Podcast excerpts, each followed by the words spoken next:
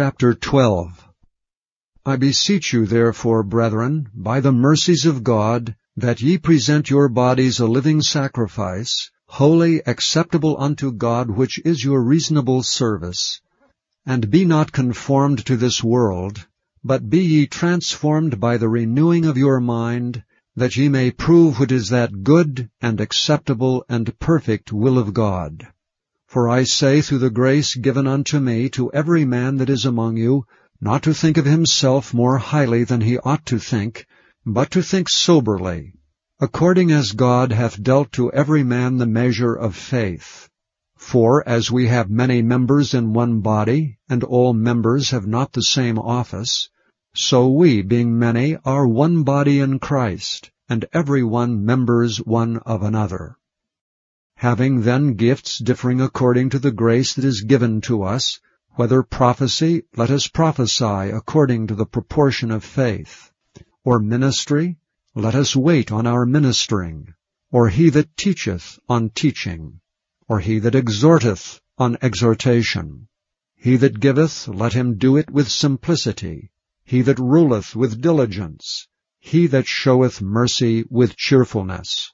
Let love be without dissimulation. Abhor that which is evil, Cleave to that which is good. Be kindly affectioned one to another with brotherly love, in honor preferring one another. Not slothful in business, fervent in spirit, serving the Lord, rejoicing in hope, patient in tribulation, continuing instant in prayer, distributing to the necessity of saints, given to hospitality. Bless them which persecute you, Bless and curse not.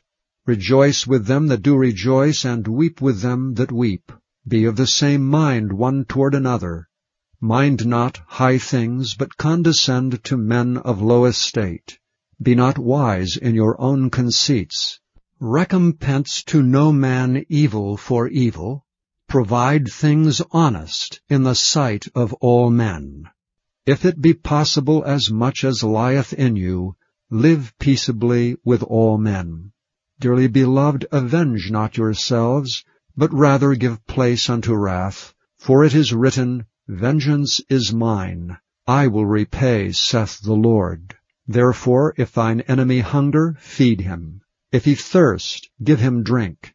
For in so doing thou shalt heap coals of fire on his head.